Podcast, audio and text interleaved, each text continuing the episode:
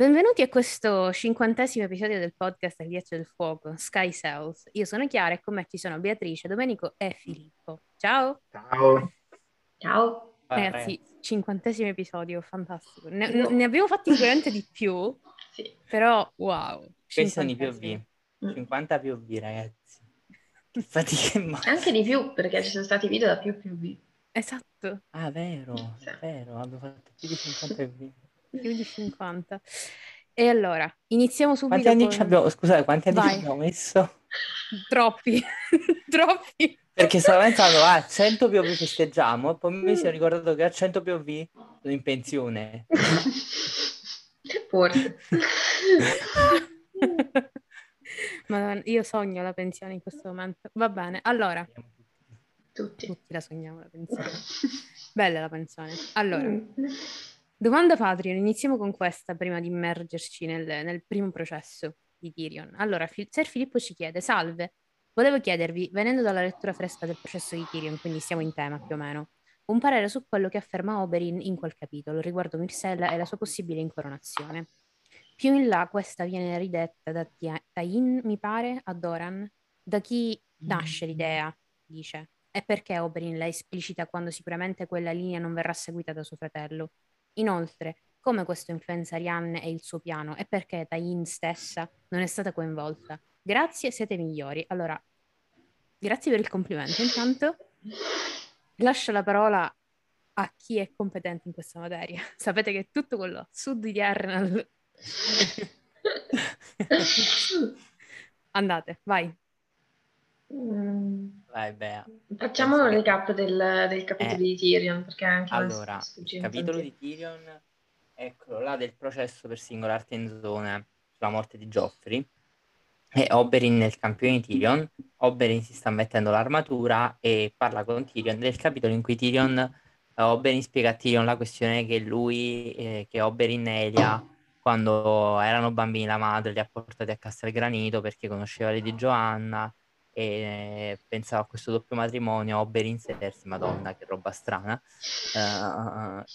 Elia Jamie, strano, oddio santo, e poi c'è tutta la questione sul fatto che appunto della competizione che si è sviluppata tra le casate in quel momento perché arrivano, Lady Joanna è morta da pochissimo perché era incinta di Tyrion eccetera e a un certo punto Doran dice ma anche in passant, cioè nel senso non è una cosa veramente su cui riflette molto, cioè lascia il sospetto a Tyrion in cui dice quando tutto questo sarà finito tu puoi venire a Dorne da noi, puoi venire a stare a Dorne a noi, potremo pensare anche al successore di Joffrey.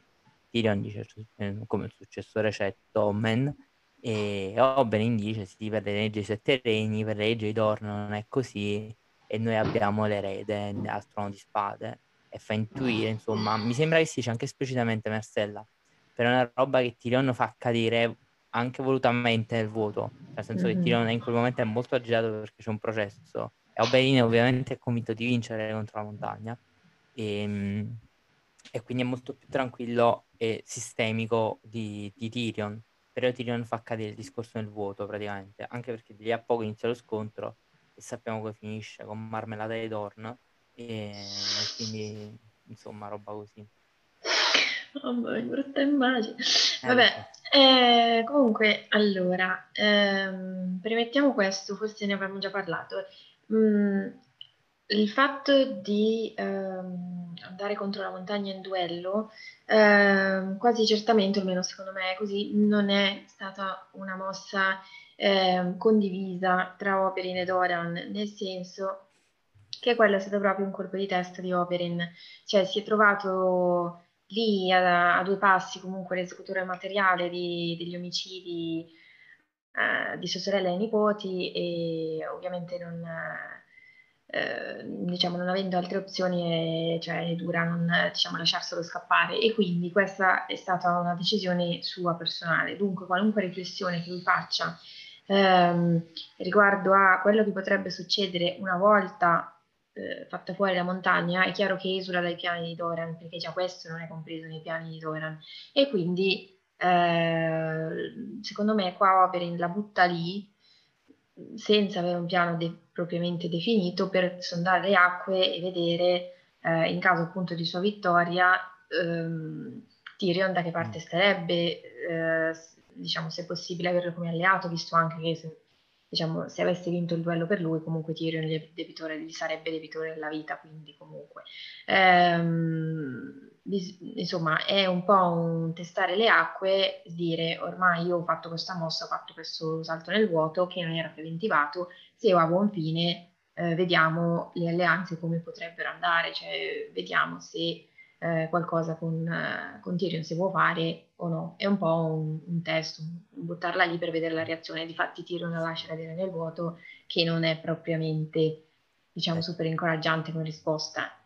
Per quanto riguarda l'altra parte della domanda, allora, Arianna e il suo piano, perché Tywin non è stata coinvolta? Semplicemente perché le serpi erano in prigione quando Arianna monta il piano del rapimento di Myrcella, nel senso che appunto erano state fatte imprigionare da Doran, visto che comunque fomentavano la guerra onde evitare che facessero maggiori danni, per cui per forza di cose Arianne agisce senza di loro. Poi Tywin probabilmente era anche al corrente di quello che Arianna avrebbe voluto fare, però chiaramente non partecipano per questa ragione, proprio contingente. Ottimo, allora spero che abbiamo risposto in modo esaustivo alla domanda. In caso mai faccelo sapere nei commenti o esatto, se abbiamo capito male la domanda era qualcos'altro, dici pure e noi tenteremo di rispondere di nuovo. Oh, sei sempre molto sicura di te comunque, Bea, mamma mia. Facci sapere se abbiamo capito la domanda. È perché siamo fatte così. Comunque. Vabbè, dico, l'altra volta noi abbiamo ascoltato un episodio di Girls Gone Canon e ci è crollato giù tutta la sicurezza sul nostro, quindi immaginati la sicurezza di tutti quanti. Comunque. Purtroppo molto, molto passa. Guardare quei video. Cioè, sentire quei podcast là è proprio tragico. Ti dirò. Tra l'altro mi sto sentendo in palestra, quindi è proprio... Ti dirò. Vabbè, poi ne parliamo. Comunque abbiamo uno script di Tyrion da leggere. Allora. Pagine. Ah, mannaggia voi. In questo episodio Tyrion rimugina sulla sua lingua troppo lunga.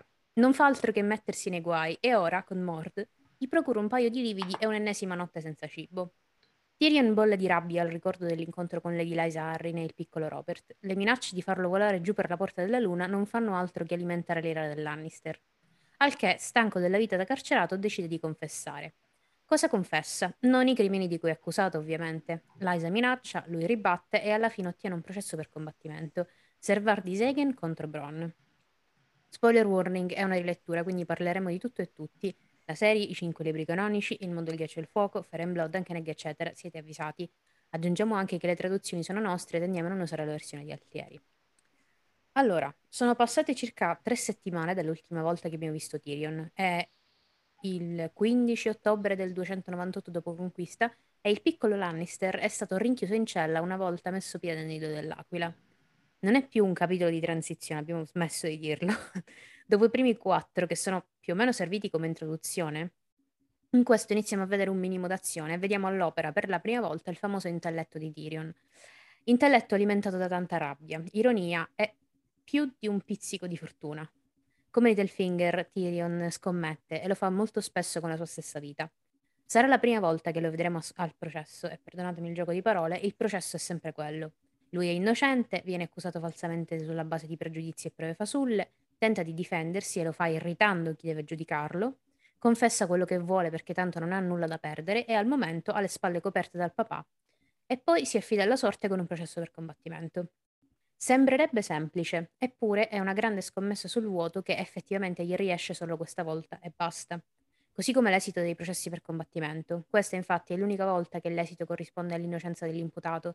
Per il resto dei libri, qualunque sia il combattimento, avverrà il contrario, cioè Sandor vs. Beric e O'Gregor vs. Oberyn. In tutto questo, come già accennato, Tyrion è molto arrabbiato. Non ce la fa a rimanere lucido o a non fare battute. È chiaro che poi le conseguenze arrivano veloci e taglienti, soprattutto con Mord. Tyrion fa fatica a leggere chiaramente la situazione della valle e in parte non è colpa sua, e ai limiti dei giochi che lo coinvolgeranno tra circa 2 capitoli, quando entrerà nel campo del padre col suo piccolo esercito di uomini delle montagne, quindi a questa altezza non può materialmente avere contezza di quello che sta succedendo oltre i limiti della valle. Valle che sta attraversando un palese momento di altissima tensione, perché quasi tutti i grandi lord del regno sono a corte per chiedere spiegazioni e smuovere Lysa dall'alto del suo trono. Questo è il primo motivo per cui Tyrion non si accorge della situazione. Il secondo è la sua totale incoscienza. Il suo fare provocatorio non fa altro che irrigidire chi sta attorno e metterglielo contro, cosa che in situazioni come quella in cui si trova dovrebbe evitare, perché Tywin sì è forse l'uomo più potente del continente, ma anche lui non può arrivare a Nido dell'Aquila, d'altronde non ha un drago, Tywin, e lo vorrebbe tantissimo. Detto questo, per evitare di dilungarmi, il capitolo ha quasi la stessa struttura dell'ultimo di Ned, si possono individuare chiaramente le 3 parti in cui è diviso, quindi la prima di interazione con Mord, la seconda di ricordo e la terza il processo col plot twist e il cliffhanger. Anche questo è un capitolo molto cinematografico e lo vedremo quando arriveremo a leggere la descrizione dell'apertura della Porta della Luna, quando proprio dice il vento che sposta i mantelli e le torce che si spengono e altro ancora. Setting. Allora, siamo nelle celle del cielo, come sono state tradotte in italiano, e le leggendarie prigioni di Nido dell'Aquila, le uniche celle al mondo che lasciano il prigioniero libero di scappare e spiccare il volo.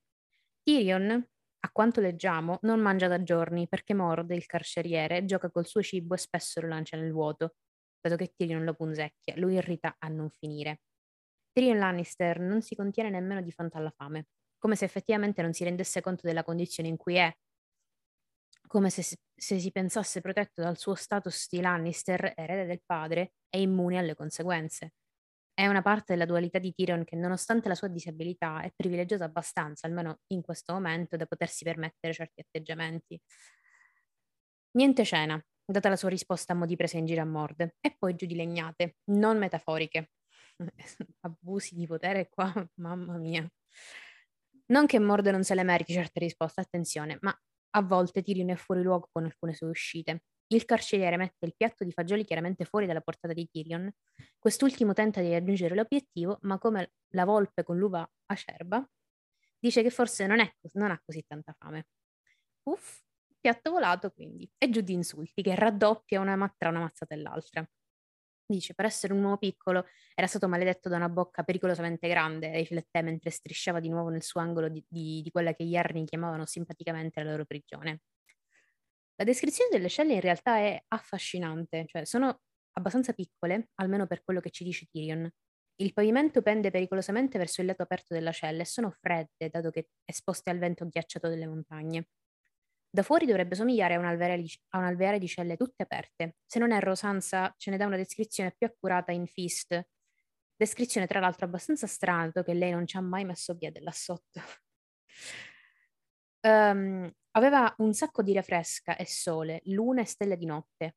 Ma Tyrion avrebbe barattato tutto in un istante per il pozzo più umido e tetro delle viscere di Castelgranito. E questa la dice lunga su quanto queste celle debbano spezzare l'animo dell'uomo. Più o meno il desiderio verrà esaudito tra 2 libri, quando verrà rinchiuso nelle cennere della Fortezza Rossa, ma questo è un discorso per il futuro. Tra un inverio e l'altro contro Mord e la sua lingua lunga, Tyrion ricorda il suo primo incontro coi vertici della corte Arryn nella valle. Lady Lysa è l'erede di Jon Arryn, Robert, una creatura rachitica e fragile che non riusciva a contenere il tremore nemmeno in pubblico, un'immagine pietosa anche per lo stesso Tyrion Lannister. Il bambino era stato seduto insieme a un paio di altri cuscini sul trono di Weirwood dei re Arryn, pronto a sentenziare chiunque non gli andasse simpatico. Accanto a lui la madre sul trono poco più basso. Era stato il maledetto bambino a cominciare, guardandolo da un trono di Weirwood intagliato sotto gli stendardi della luna e del falco di casa Arryn. E lui, l'uomo cattivo, aveva chiesto il piccolo stringendo la sua bambola? Lo è, aveva detto Lady Lysa dal trono minore accanto a lui. Era tutta vestita di blu, incipriata e profumata per i pretendenti che le riempivano la corte.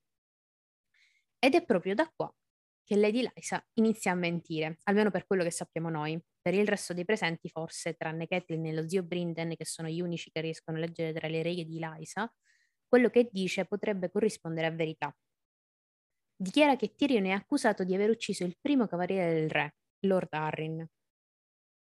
Io penso che qua la reazione di Catelyn, nonostante nascosta, debba essere stata Incredibile. Allora ragazzi, io qua e Domenico ne abbiamo parlato tipo oggi pomeriggio, ma leggere di Kathleen dall'esterno è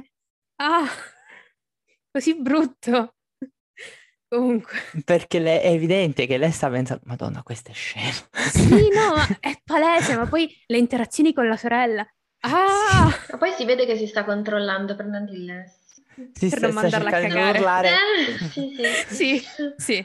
Non penso sia al massimo. No, mamma, no, cosa stai facendo?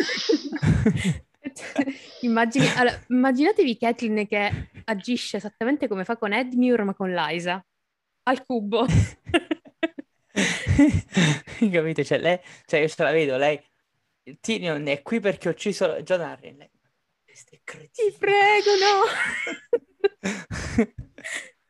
Ma sei scema. Sì, capito.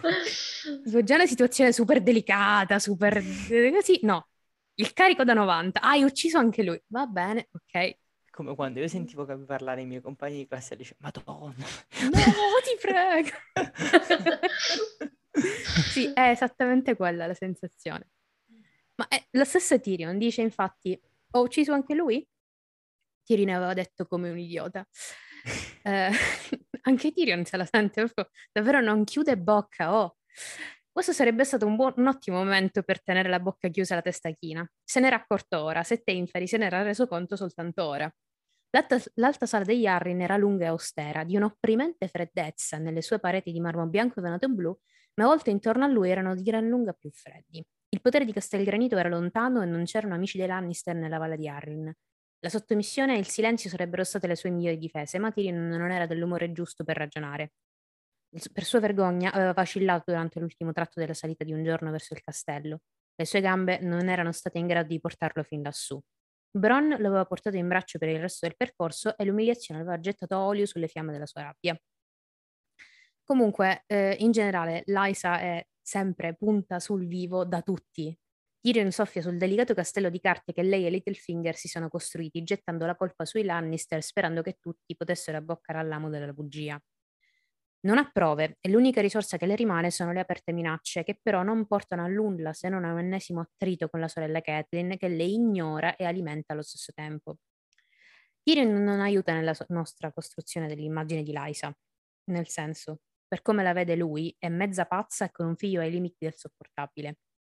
La menzione a Jaime e la minaccia / promessa a tutti lord della valle fa esplodere sia lei che il piccolo Robert. Sai volare, milord Lannister? Chiese Lady Lysa. Un nano alle ali? Se no, sarebbe più saggio ingoiare la prossima minaccia che ti viene in mente.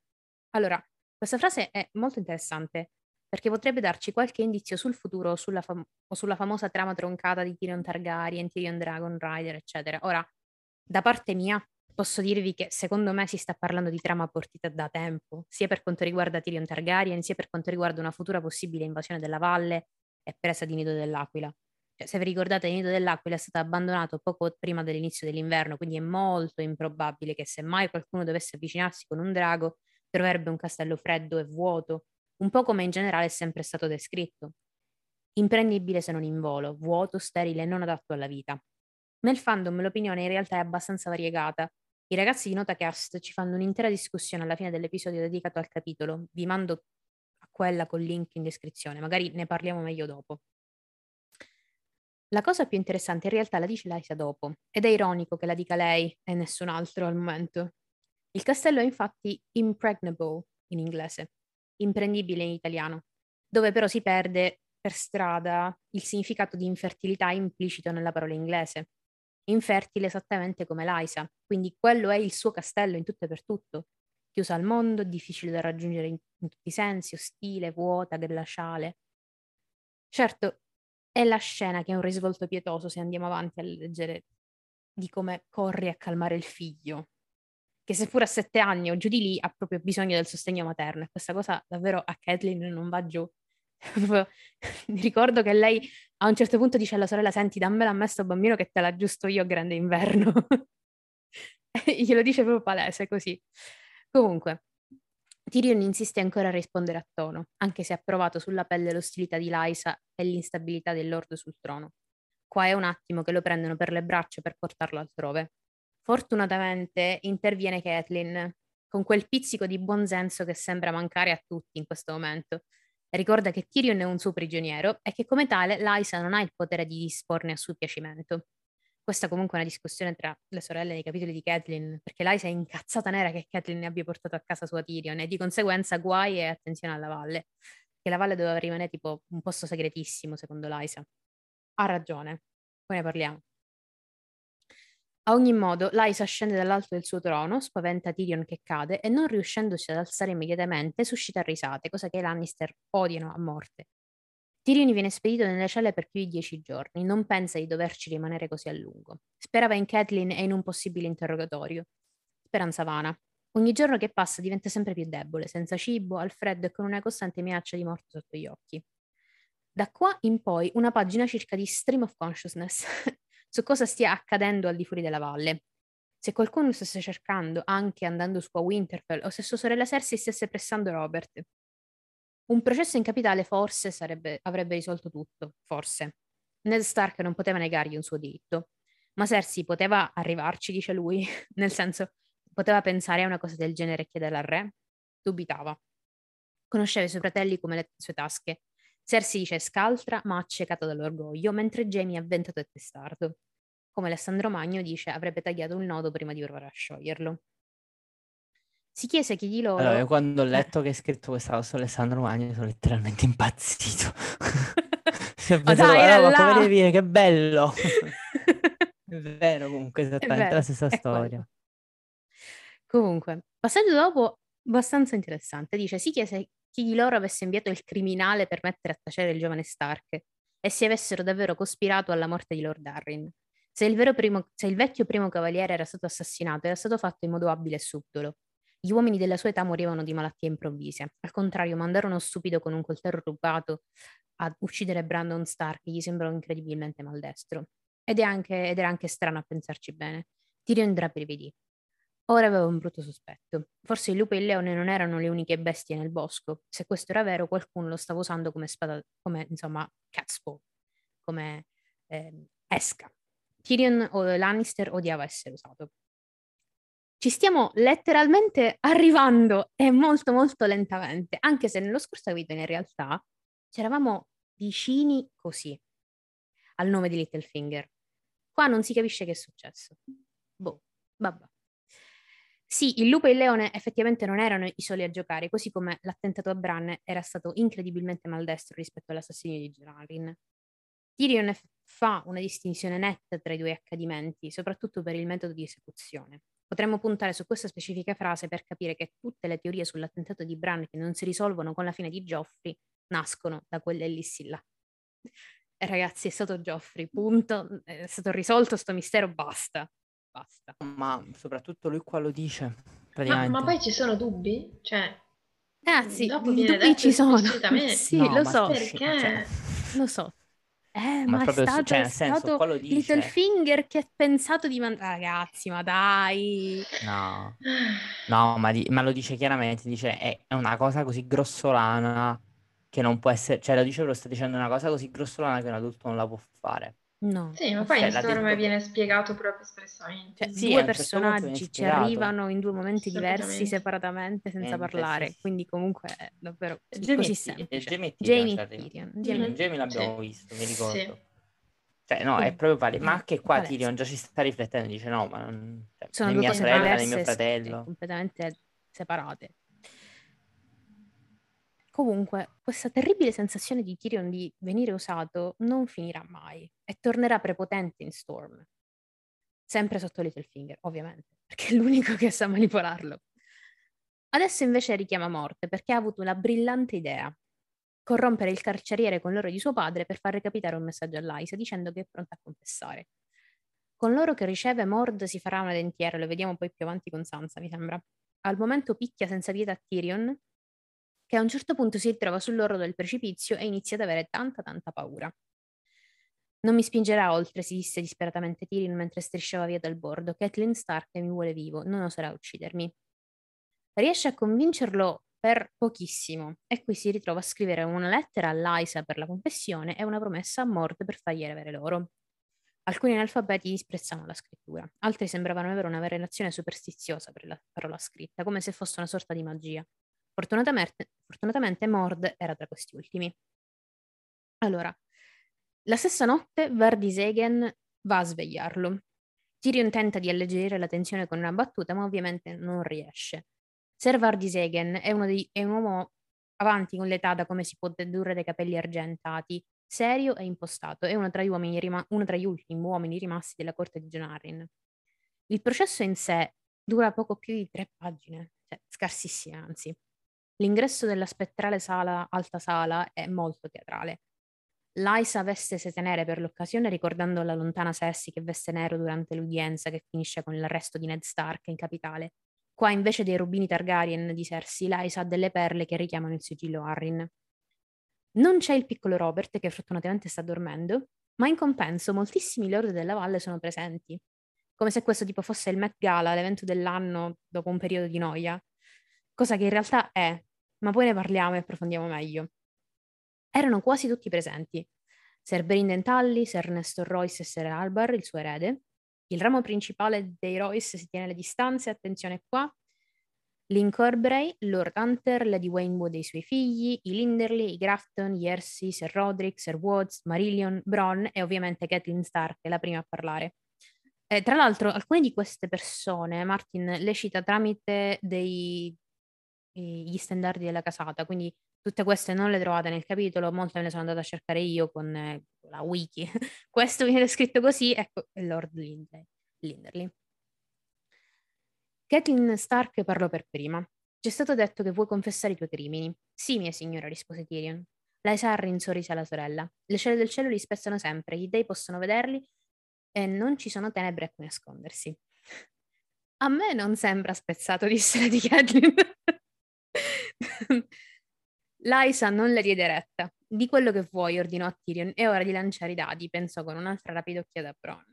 Oh, mamma mia, qua Catelyn non se l'è tenuta. Comunque questa cosa è proprio lei che dice cretino. Si sta proprio urlando cretina. Te lo spezzo. Ti spezzo il trono, basta. No, cioè, sarebbe stato bello leggerlo da lei, però in realtà anche vederla da fuori è divertente, perché non è capace di fare la finta, cioè, no, penso che si stia sta per esplodere Catelyn in questo momento. Vuole urlare, è evidente che vuole proprio urlare. Cioè, io penso che a un certo punto Brynden l'abbia dovuta tenere per il braccio, perché dice vieni qua, bene, me la zio, andiamo di là, vai a prenderti una boccata d'aria. Allora, Tyrion in tutto questo inizia a confessare divertendosi come un matto, del tipo lo confesso, sono andato con le prostitute, ho bevuto, ho giocato d'azzardo, bla bla bla. Il solito Tyrion ironico che si fa amare. I lord ridono, Lysa un po' meno. Si accorge che Lannister la sta prendendo in giro, ma dai. Catelyn interviene tentando di correggere il tiro, sempre composta, per quel che vale. Tyrion nega di essere coinvolto nell'attentato a Bran e nell'omicidio di Jonarin, da qui il finimondo. Dice, è così che si fa giustizia nella valle. Tyrion ruggì, così forte che Ser Vardis si bloccò per un istante. L'onore si ferma alle porte insanguinate? Mi accusate di crimini e io li nego, e mi gettate in una cella aperta a morire di freddo e fame. Alzo la testa per indicare a tutti i lividi che Mordi aveva lasciato sul viso. Dov'è la giustizia del re? Lei non fa parte dei 7 regni? Sono accusato, dite voi, molto bene, chiedo un processo. Lasciatemi parlare e lasciate che la mia verità o falsità sia giudicata apertamente al cospetto degli dèi e degli uomini. Allora, in questo momento Tyrion sa quello che fa e punge i famosi cavalieri della valle nel punto vivo, l'onore, bingo. Ora tutti ascoltano, Lysa è stata messa sotto scacco e lui può avanzare richieste ora che li ha colti in fallo. Più che altro Tyrion ora sa cosa sta facendo, al contrario del primo incontro con Lysa.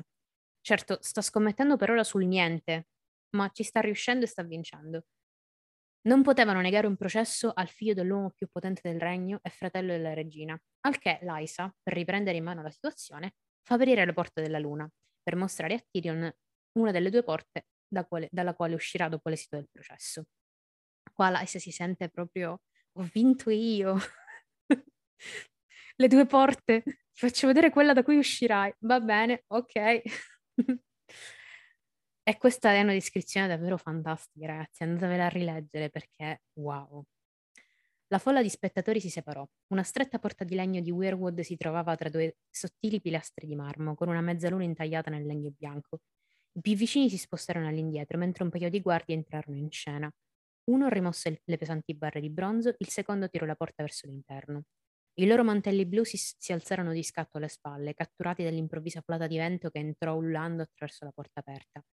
Oltre c'era il vuoto del cielo notturno, punteggiato di stelle fredde e incuranti. Osservate la giustizia del re, disse Liza Harrin. Le fiamme delle torce... un secondo!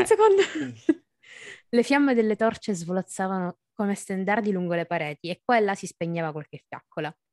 Liza, credo che non sia saggio, disse Catelyn Stark mentre il vento nero vorticava intorno alla sala. La sorella la ignorò. Vuoi un processo, mio Lord Lannister? Molto bene, lo avrai. Mio figlio ascolterà tutto ciò che avete da dire e ascolterà il suo giudizio. Poi potrei andare da una parte o dall'altra. Andate. Voglio sapere perché una porta così bella è diventata un cavolo di buco nel pavimento. In quella cazzo di... Oh. Cioè, me lo dite? Come fa a esserci un buco nel pavimento e esserci il vuoto sotto? È un'astronave. Nido dell'Aquila è un'astronave. È un'astronave come Storm's End. Che problema hanno? Che poi il problema è proprio che poi Nido dell'Aquila, se la vedi nella serie TV, è tipo su un arco. Sui pilastri del deserto. Cioè... È orribile. Che cos'è Ken Follett? Cioè, è così bella. Perché non bastava fare uguale? Non è difficile, bisogna fare uguale. No, poi non c'è le bike sui pilastrini, dai. Esatto, cioè, se ci fai un po' in mezzo, crolla tutto. Come no, stare su gola? No, che quello si vede nel buco, alla montagna sotto. Sì. Come fa? Dove si mantiene sta sala? No. Chi l'ha costruita? Renzo Piano, come la fa? Di cemento armato, cioè ci sono i pilastri di cemento armati messi nella montagna. Cioè, che cos'è? Un pezzo di abusivismo edilizio in costiera amalfitana? Cioè, la porta di Weirwood, che evidentemente salta il simbolismo. Capì? Cioè, è così bella. La porta bianca con le due colonnine si apre con i tre cose di... No, un buco nel pavimento. No, ma che tra l'altro... No, è... Che poi, cioè, è brutto dirlo, però a me è sempre sembrata una turca. Cioè, lì...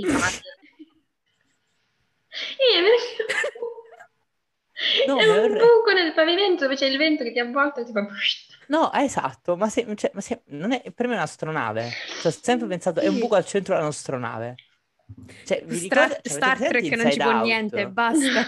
Cioè, ti senti Inside Out? Sì. È dove sta quel coso al centro che risalgono le sfere, uguale, solo che invece di salire le sfere c'è un buco, uguale, Inside Out. Cioè, Catelyn Stark fa tristezza, è uguale. Cioè, capito? Veramente, cioè, io voglio sapere che ci voleva farla così. Boh. Evidentemente non avevano tipo spazio negli studios per aprire una porta. Ma cioè, è un buco al pavimento con una porta normale che penso anche quello che convenisse. Ragazzi, io certo. non so perché dice vabbè, sembrava meglio farlo sul pavimento, ma no, vabbè. Oh. No, però va bene così. Ok, perfetto. Fatica. Ma torniamo al capitolo. Allora, come diceva già Chiara, in questo capitolo ci sono due grandi momenti politici che sono intervallati da questa parte più introspettiva dove Tyrion sta da solo nelle celle del cielo, che appunto è un espediente narrativo per isolare il personaggio, appunto Tyrion, e analizzare più a fondo la sua psicologia, la personalità, abbiamo quasi un flusso di coscienza, vabbè. Comunque, le due udienze nella Sala Grande dell'Aquila sono appunto la prima ripercorsa in un flashback, la seconda invece la vediamo in presa diretta, sono questi momenti politici salienti che abbiamo. Nella prima udienza, Liza rischia fortemente di incasinare la storia che fino a quel momento ha portato avanti con dito corto. perché dice: questo è Tyrion, il folletto di casa Lannister che ha assassinato tuo padre, ha ucciso il primo cavaliere, tra l'altro urlando fino in fondo alla sala. Quindi nel gridare la certezza che Tyrion sia l'assassino del suo defunto marito lungo tutta la sala grande davanti alla folla dei cavalieri, alfieri eccetera, Lysa sta probabilmente cercando sì di fomentare il sentimento anti-Lannister nella valle in generale, perché questo sarà poi prodromico a un'eventuale successiva discesa in guerra dalla parte opposta al momento opportuno in futuro, ma soprattutto sta cercando di gettare discredito su Tyrion e di radicare in tutti i presenti l'idea che i Lannister in quanto famiglia siano responsabili degli omicidi o tentati omicidi, insomma quello di Jairen e quello di Bran, di cui Tyrion è accusato. Non quindi per iniziativa di un singolo, ma con una cospirazione condivisa da tutti i membri del gruppo familiare. In questo senso cerca di far passare in secondo piano l'incongruenza palese tra quanto aveva scritto nella lettera alla sorella, che incolpava sì il clan Lannister, ma in particolare la regina, cioè Cersei, e la sua attuale apparente certezza, che gli omicidi siano da imputare a Tyrion, non si sa perché. Difatti in Catelyn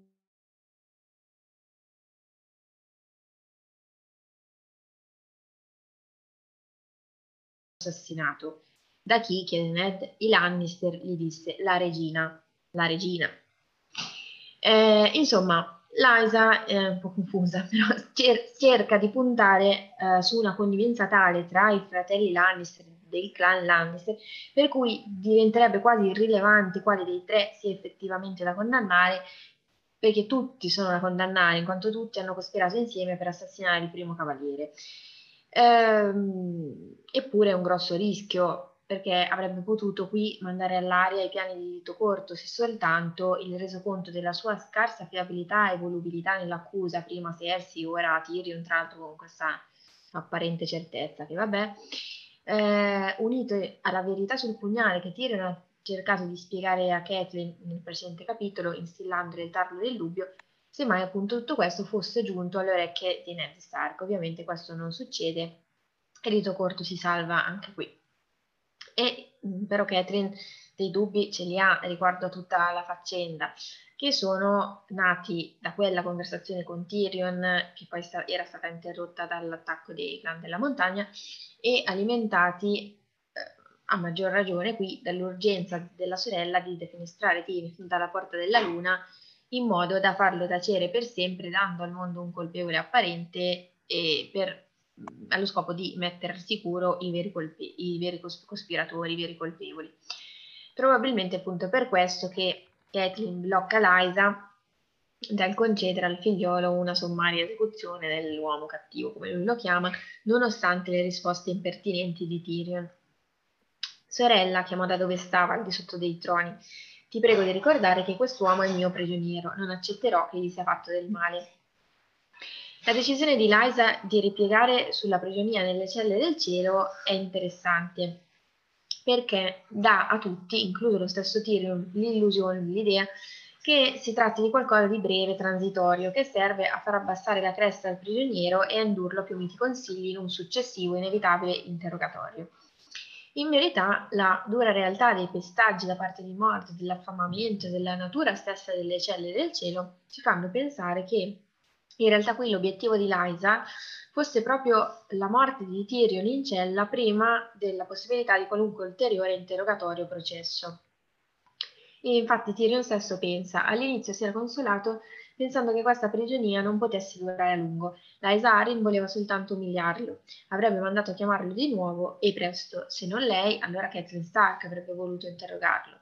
Ora non era più così sicuro, forse i suoi rapitori intendevano solo lasciarlo qui a marcire, ma temeva che non avrebbe avuto la forza di marcire a lungo. Diventava più debole ogni giorno che passava ed era solo questione di tempo prima che i calci e i colpi di morte gli procurassero seri danni, ammesso che il carceriere non lo facesse morire di fame prima.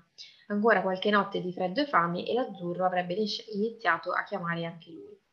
In effetti questo POV di Tyrion ci offre una rappresentazione molto vivida della capacità delle celle del cielo di spezzare un uomo, oltre all'esposizione notte e giorno al freddo e al vento della montagna, alla mancanza di cibo e ai pestaggi, dobbiamo aggiungere anche la privazione del sonno dovuta al pericolo continuo di rotolare giù dal pavimento inclinato, oltre all'effetto sulla psiche della prigionia in isolamento.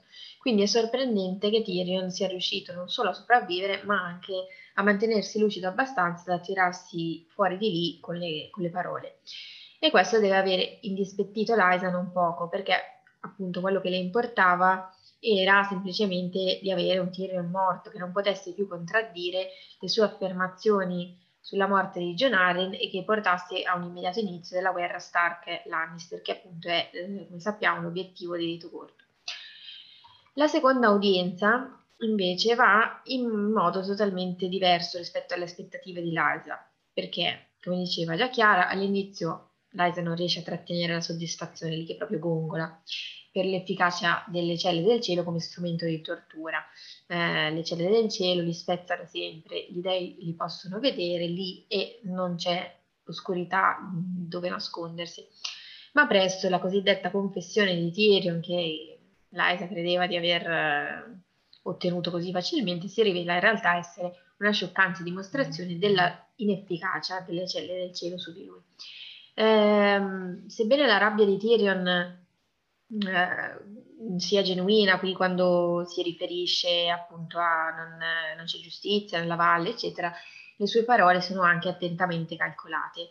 Sa che gli Arryn hanno un proverbiale senso dell'onore, tant'è che appunto il loro motto è Aes Honor, che impedisce loro di ucciderlo impunemente senza processo, buttandolo semplicemente giù dalla montagna. È una cosa che Lysa ovviamente vorrebbe fare, ma che non può fare di fronte ai suoi cavalieri. La critica in senso ampio che Tyrion fa alla giustizia di Westeros è che sostanzialmente si riduce alla scelta tra due pessime opzioni, cioè un processo davanti a un giudice di parte e un duello ad armi totalmente impari e assolutamente interessata, nonostante sia condivisibile. È vero che Tyrion qua, come dire, non può avere giustizia, infatti pensa, certo, come può un processo minacciarla Lysa quando il suo figlio malaticcio sarebbe il Lord Giudice. Certo, è vero, però qua diciamo Tyrion sta comunque parlando da privilegiato, perché non fa appello a un ethos universale di giustizia e equità, ma ai privilegi di classe. Lui stesso pensa, era nobile, figlio del lord più potente del regno, fratello della regina, non poteva essergli negato un processo. È su questo che lui punta, cioè se fosse stato un contadino avrebbe dovuto, come dice Lysa, imparare a volare, perché sarebbe già stato buttato giù senza troppe cerimonie, nonostante l'onore Arryn probabilmente. Stephen Atwell di Race for the Iron Throne sottolinea inoltre come la giustizia di Westeros spicchi in senso negativo come un residuo più alto medievale in una terra che per altri versi somiglia di più al tardo medioevo, inizio dell'età moderna. Questo l'abbiamo detto varie volte, ad esempio, tanto per fare esempio, la finanza e il commercio sono molto più avanzati. L'uso più forte e radicato nel territorio è appunto il diritto al processo per combattimento, che dimostra la forza dell'ethos guerriero nel continente occidentale, ma di questo parlerà dopo Filippo. A livello giuridico i lord a Westeros hanno il cosiddetto right of pit and gallows, viene chiamato, cioè letteralmente la traduzione è il diritto di fossa e forca, cioè quella legge feudale che concede ai signori il privilegio di gettare chiunque sia all'interno dei propri domini, nelle proprie segrete, o impiccarlo. Insomma, i lord detengono l'autorità giudiziaria esclusiva fino alla pena capitale e giudicano nei conflitti tra le casate minori dei loro alfieri, formando quindi una gerarchia giudiziaria che vede a livello più basso i lord minori, poi a livello intermedio i lord paramount, che agiscono come una sorta di corte d'appello per i loro vassalli, e diciamo in cima alla piramide il re, che è una sorta di equivalente di Westeros della Corte Suprema. D'altra parte questo sistema è terribilmente debole, data la mancanza di giudici reali distribuiti nei sette regni, motivo per cui l'appello di Tyrion alla prova del re, alla capitale, al re, è di fatto una minaccia vuota. Eppure appellarsi al re sarebbe stata in linea teorica la migliore garanzia per Tyrion di scagionarsi, come lui stesso pensa sconsolato nelle celle del cielo, se i suoi fratelli fossero stati minimamente collaborativi, in particolare Cersei.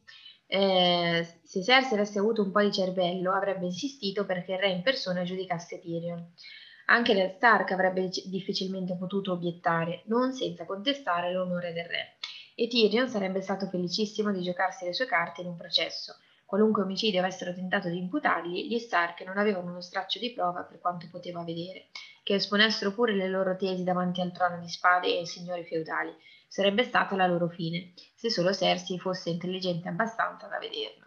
Tra l'altro, piccola parentesi, qua forse uno dei pochi momenti prima di avere i POV di Cersei, anzi addirittura nel primo libro, in cui viene messo palesemente in discussione, viene esplicitato al lettore la scarsa lungimiranza politica, intelligenza politica di Cersei, perché prima di avere i suoi capitoli ha tutto questo appunto allure da regina di ghiaccio, mentre in realtà Tyrion la conosce bene fin dal principio. Comunque, accettando questa posizione di accusato dinanzi al trono di spade, Tyrion avrebbe potuto costringere Ned a un processo aperto davanti a tutti i lord di Westeros e danneggiarlo politicamente per l'esiguità delle prove in mano agli Stark. Così agli occhi del mondo l'incorruttibile Ned Stark, tra virgolette, avrebbe potuto diventare un tiranno. Il vero pericolo di questa opzione sarebbe stato Perdito Corto, che Ned avrebbe sicuramente in una situazione del genere chiamato a testimoniare e sarebbe stato smascherato per i suoi inganni, il che ci suggerisce che l'attacco a Ned, che abbiamo visto nell'ultimo video di Ned, quello perpetrato da Jamie e i suoi scagnozzi, sia stato progettato da parte di Dito Corto appunto per impedire che una cosa del genere accadesse, spostando quindi l'attenzione dalla sfera legale a quella militare. Oltre a dirci ovviamente per l'ennesima volta che Dito Corto è stato molto molto fortunato che la sua bugia Catelyn non sia mai stata smascherata. Al momento l'unico personaggio POV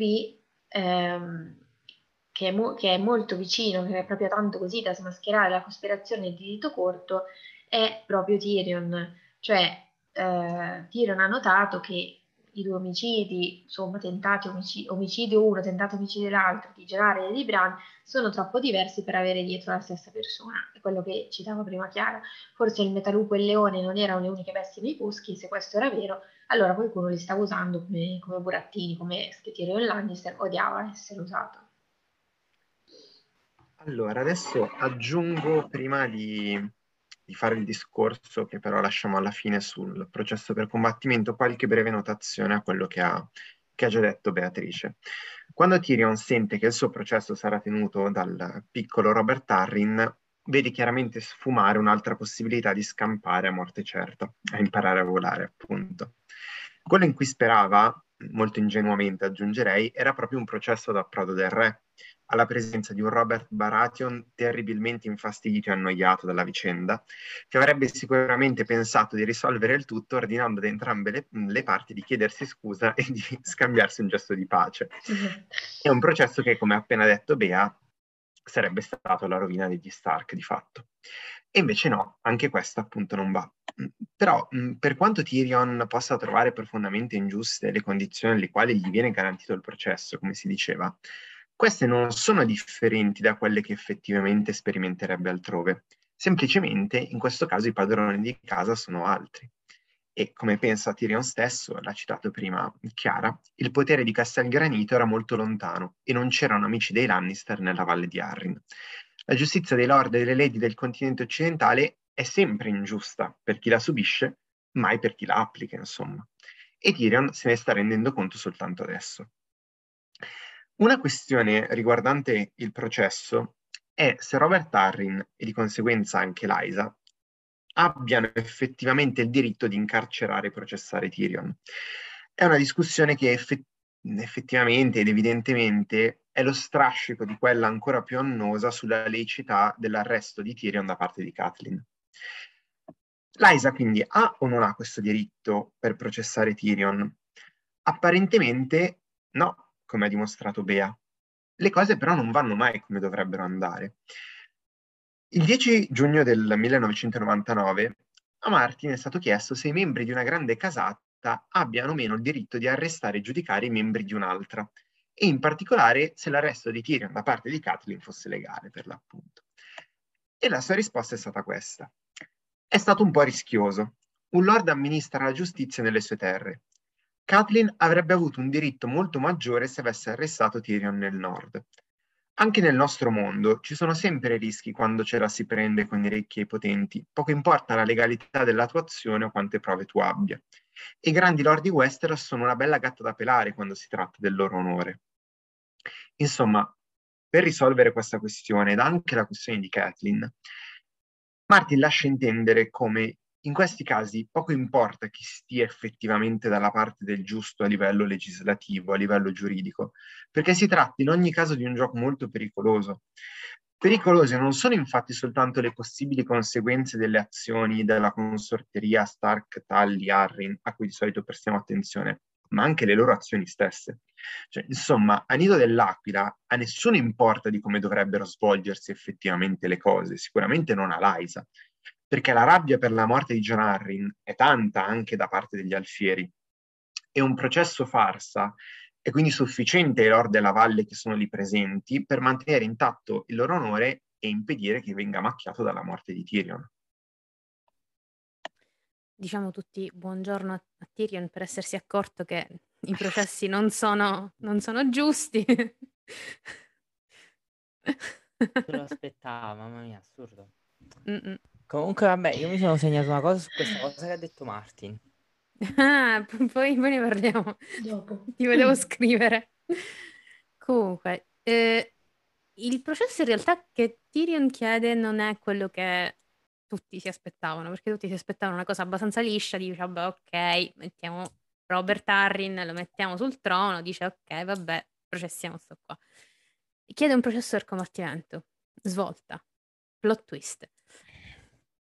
Suscita l'ilarità generale in realtà.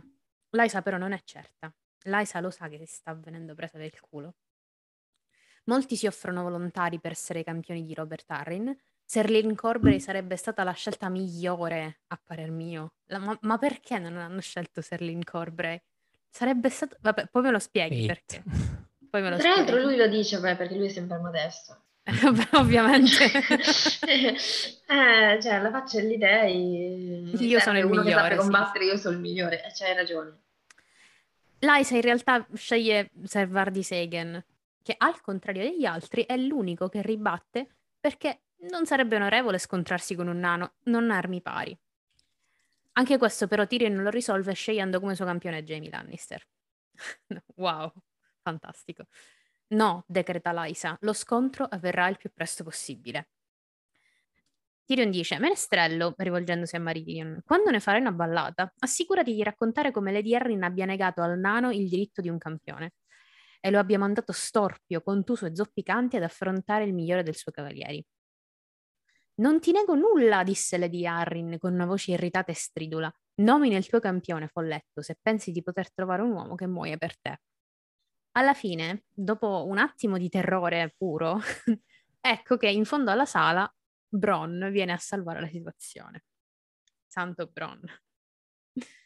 Allora, il capitolo c'è da dire che ha un taglio molto tradizionale, invece è abbastanza classico, come già diceva Chiara all'inizio, e non è diverso agli ultimi capitoli della saga, cioè è molto diverso agli ultimi capitoli della saga, quindi a Fist for Crow e The Dance with Dragon, a cui comunque ormai eravamo abituati.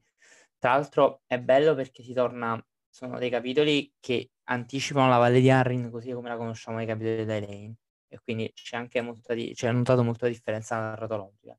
Tra l'altro qui c'è il cliffhanger finale e la struttura è molto su Tyrion e sulla sua interiorità più che su quello che viene all'esterno. Cioè, piccola nota, Tyrion non è lucido. Allora, questa scena ci viene in qualche maniera confermata, questa cosa ci viene in qualche maniera confermata al fatto che una delle due assemblee, una è raccontata tramite persino un flashback all'interno della mente di Tyrion. Abbiamo quindi un narratore che è intradiegetico ma è molto marcato. Quello che però difficilmente potrebbe sfuggire è come Martin inizi fin da qui a dare forma al Nido dell'Aquila, alla corte della Valle di Arryn, e che si anima attorno al castello.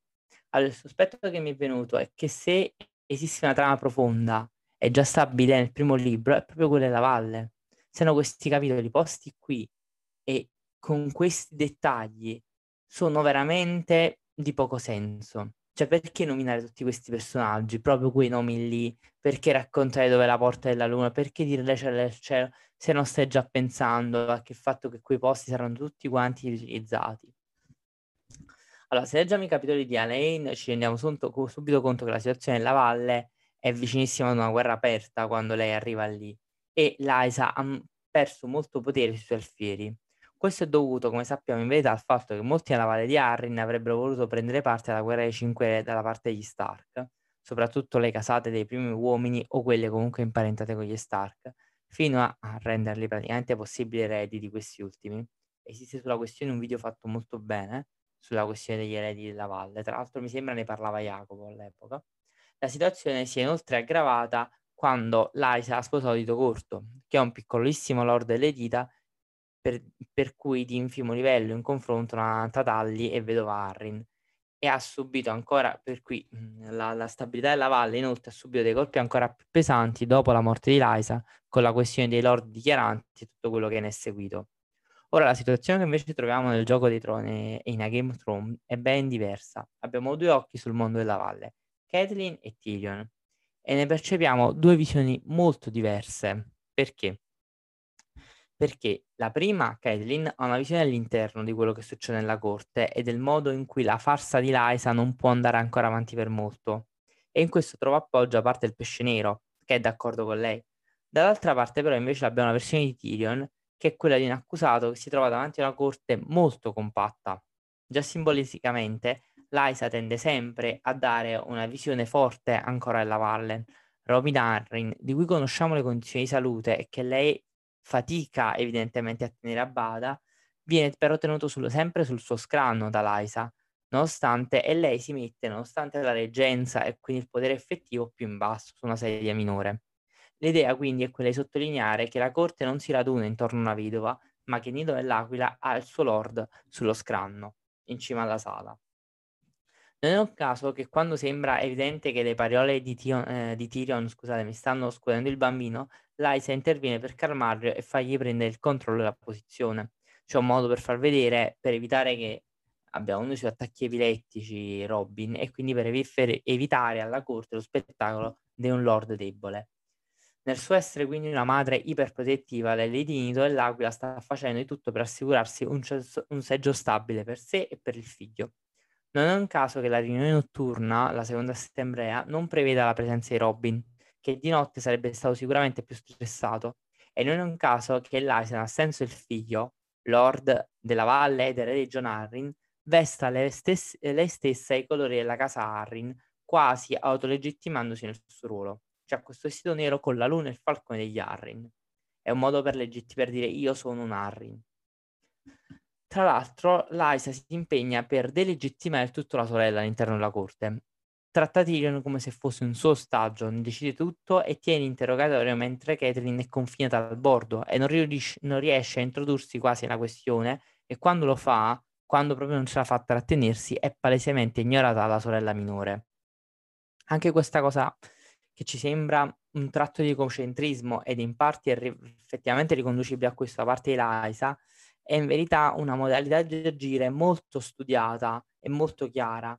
Allora, faccio un esempio che può risultare calzante per capirci. Dopo che Luton Tyrell si butta da una scogliera, Olenna Redwine va alla reggenza dell'Altopiano e Redwine diventano molto importanti alla corte di Altogiardino. Tant'è vero che la figlia di Olenna, sposerà Paxton Redwine, il cugino, e la flotta Redwine diventa una delle stampelle d'appoggio dell'Altopiano. Nella corte di Stannis, la famiglia dei Florent, la House Florent di Selys, quindi la moglie di Stannis, ha una serie di cariche importantissime, pur non appartenendo alla regione, ma venendo dall'Altopiano. Escludendo i membri della sua famiglia d'origine dal controllo della valle, Brinden non fa scatti di carriera in avanti dopo la morte di Jon Arryn, resta alla porta insanguinata come è sempre stata, che tutto sommato è una posizione di rilievo ma non così importante. Poteva diventare alto attendente della valle, poteva diventare un consigliere personale della nipote, invece no. Tra l'altro sarebbe un ruolo che gli sarebbe venuto benissimo, cosa che invece sarebbe stata normalissima, quindi un suo avanzamento di carriera non avviene e in un'altra la sorella è zittita e ignorata in pubblico. Questo fa di Lysa una lady che sta cercando di rassicurare i lord e i cavalieri della valle, e che la gestione di questa da parte dei sette regni, nei sette regni non subirà intrusioni esterne. Cioè né i Tully né gli Stark possono entrare nella politica della valle, ma la politica della valle si fa ancora a Nido dell'Aquila e la fanno ancora gli Arryn. È un dato importante, cioè non so se mi riesco a spiegare fino in fondo. Significa che la famiglia Tully non riesce a entrare nella questione, cioè Lysa sta cercando di rassicurare i suoi lord e di dire io vi sto dando ancora la stabilità, sto continuando sulla strada di Jon Arryn. Tra l'altro in pratica Lysa, oltre a sottolineare quindi la sua autonomia dal suo gruppo familiare, marca anche la distanza della valle dal resto dei sette regni, per cui in verità anche questa cosa di tenere le distanze dagli altri Tully sta già marcando quel solco che farà in modo che lei si tenga fuori dalla guerra dei cinque re. Al vento di tempesta che Catelyn si sta portando dietro, Lysa oppone una politica isolazionista e tutelatrice degli interessi della valle sempre. Sappiamo che questa politica poi le ritorcerà contro, ma Lysa ha capito che le conviene restare autonoma per ora nella gestione del potere e contemporaneamente però, come diceva Bea, giustamente alimentare il fuoco anti-Lannister. Quindi tenersi su posizioni di odio ai Lannister, ma non posizioni allineate a quelle dei Tully e degli Stark. In un'ottica di autonomia rientra anche il gioco dei pretendenti che Lysa sta conducendo in maniera, c'è da dire, abbastanza accurata. La coscienza è che il potere della valle è debole, lei lo sa, e che tutti pretendono che lei si risposi. Ovviamente risposarsi per una lady vedova e con un figlio ancora minore significa affidare il potere della valle alla casa del futuro marito e associare quest'ultimo al potere, nella gestione almeno. Tenersi in equilibrio tra i pretendenti è un'arte politica difficile perché serve ad accentrare su di sé l'attenzione della corte, non essere mai contrariata dai membri che concorrono alla sua mano, perché non può essere delusa se devono corteggiarla, e contemporaneamente detenere un potere che, se non è solido, almeno risulta vigoroso. Poi Lysa ci gioca, si trucca, attende peti, ma anche giocare è un gioco pericoloso, è un'arte che Lysa sembra possedere e aver imparato abbastanza bene. Nessuno resta scontento all'interno della sua corte, ma nessuno è del tutto soddisfatto. Tra l'altro non è un'astrazione di Martin, nel senso che storicamente le donne regine, le donne che hanno governato, si sono trovate spesso in una situazione in cui il governo in autonomia significa avere intorno uno stuolo di pretendenti da non soddisfare e in cui non soddisfa nessuno. Se pensiamo ad Elisabetta I d'Inghilterra, che per una vita ha fatto credere a tutti che si sposava, se ne prendeva uno e poi un altro, invece alla fine non si è presa nessuno, ma anche è una cosa che non riesce a fare Mary Stuart in Scozia, ma è una cosa che fanno Caterina e Maria dei Medici in Francia durante la reggenza, oppure la zarina Caterina a San Pietroburgo in Russia, nella Mosca del Settecento. La politica femminile, soprattutto durante un periodo di reggenza, ha spesso comportato questo gioco dei pretendenti, che non è a caso è persino un topos letterario. Si pensi a Penelope con i pretendenti a Itaca, ci siamo una storia molto simile, è una cosa che succedeva e Lysa la riesce a fare bene. In questo clima di totale compattezza della valle, quello che si evince dalla seconda assemblea è ben chiaro. Lysa ha il controllo a quest'altezza qui, poi le sfugge la situazione in mano, questo gioco non può durare a lungo, Catelyn se ne rende benissimo conto, si rende conto di tutte le farse che sta mettendo in gioco la sorella e vorrebbe anche smascherarla, ma Lysa ha il controllo in maniera abbastanza stretta di quello che è tutta la valle di Arryn. In pratica, quando Tyrion dice di voler confessare, lei fa passare del tempo, perché spedisce gli inviti formali a tutti i lord, come se fosse un ballo, e questi arrivano tutti a Nido dell'Aquila. E non è un dato scontato, perché per come sono fatti i lord della valle, e lo sappiamo, la loro presenza significa soprattutto assenso a delle politiche, tant'è vero che non si presenteranno quando chiamate a dito corto, quando c'è il matrimonio a Città del Gabbiano alcuni si presentano, altri no, si contano gli assenti della valle di Arryn, si contano i presenti. Il fatto che siano lì, tranne i Royce, dice che comunque Lysa sta tenendo con sé la valle, tranne il ramo principale dei Royce, tra l'altro. Tyrion, tra l'altro, riconosce alcuni membri della corte, ce li presenta, e questo anche gli fa dire quello che dicevo all'inizio sul fatto che, secondo me, la trama della valle c'è, Sansa sarebbe già dovuta andare nella valle, qui è evidente, il piano di Lysa e dito corto sarebbero già dovute arrivare a queste cose, Marillion che è introdotto qui era già funzionale così. E ci sono alcuni membri della corte che vediamo. C'è Nestor Royce che sta alle porte della luna con il figlio ed è al momento il grande attendente della valle. C'è Lin Corbre che, come ci viene detto, ora è un ottimo spadaccino e si fa i complimenti da solo. Anche questa è una cosa, ovviamente, è una prova ovviamente che le cose fossero già abbastanza precise. Cioè, darci una pennellata così vivace di Lin Corbre e ora, quando non sappiamo niente di questo personaggio, non ci serve a niente, ci dice già su quello che succederà dopo con dito corto. Poi c'è Lady Vanewood. Tra l'altro qua è detta vedova Vanewood, quindi, che è una cosa che poi Martin si rimangia, questa, attenzione. Tutta una serie di personaggi che conosceremo meglio più avanti e che ci vengono messi sulla pagina e che saranno quanto mai nemici estranei a dito corte. Ora invece sono amici e sono chiamati alla loro lady, sono corsi tutti quanti a nido dell'aquila. Tyrion vede tra l'altro una serie di stemmi che non riconosce, per esempio ci sono i Grafton di cui non riconosce la torre incendiata, comprensibilissimo, sono piccoli nobili, sono diventati nobili da pochissimo, il calice alato degli Ersei di New Keep, e poi ci sono alcuni che sono difficili da capire perché lui vede questa lancia spezzata che potrebbero essere le frecce spezzate degli Hunter, ma non lo so, cioè, nel senso sì, che poi c'è sì. Era un motivo per cui uno di queste non li ho messe, perché la lancia spezzata mi ha dato problemi. Non l'ho trovata tra gli stemmi della valle. Non c'è tra gli stemmi della wiki. Ho evitato di mettere un nome a questa casata, esatto. Mentre per il resto le ho identificate. E poi c'è la vipera verde, che pure non ha significato in verità. C'è in realtà una casata con un serpente verde, mi sembra. Sì, c'è una... Adesso ti dico.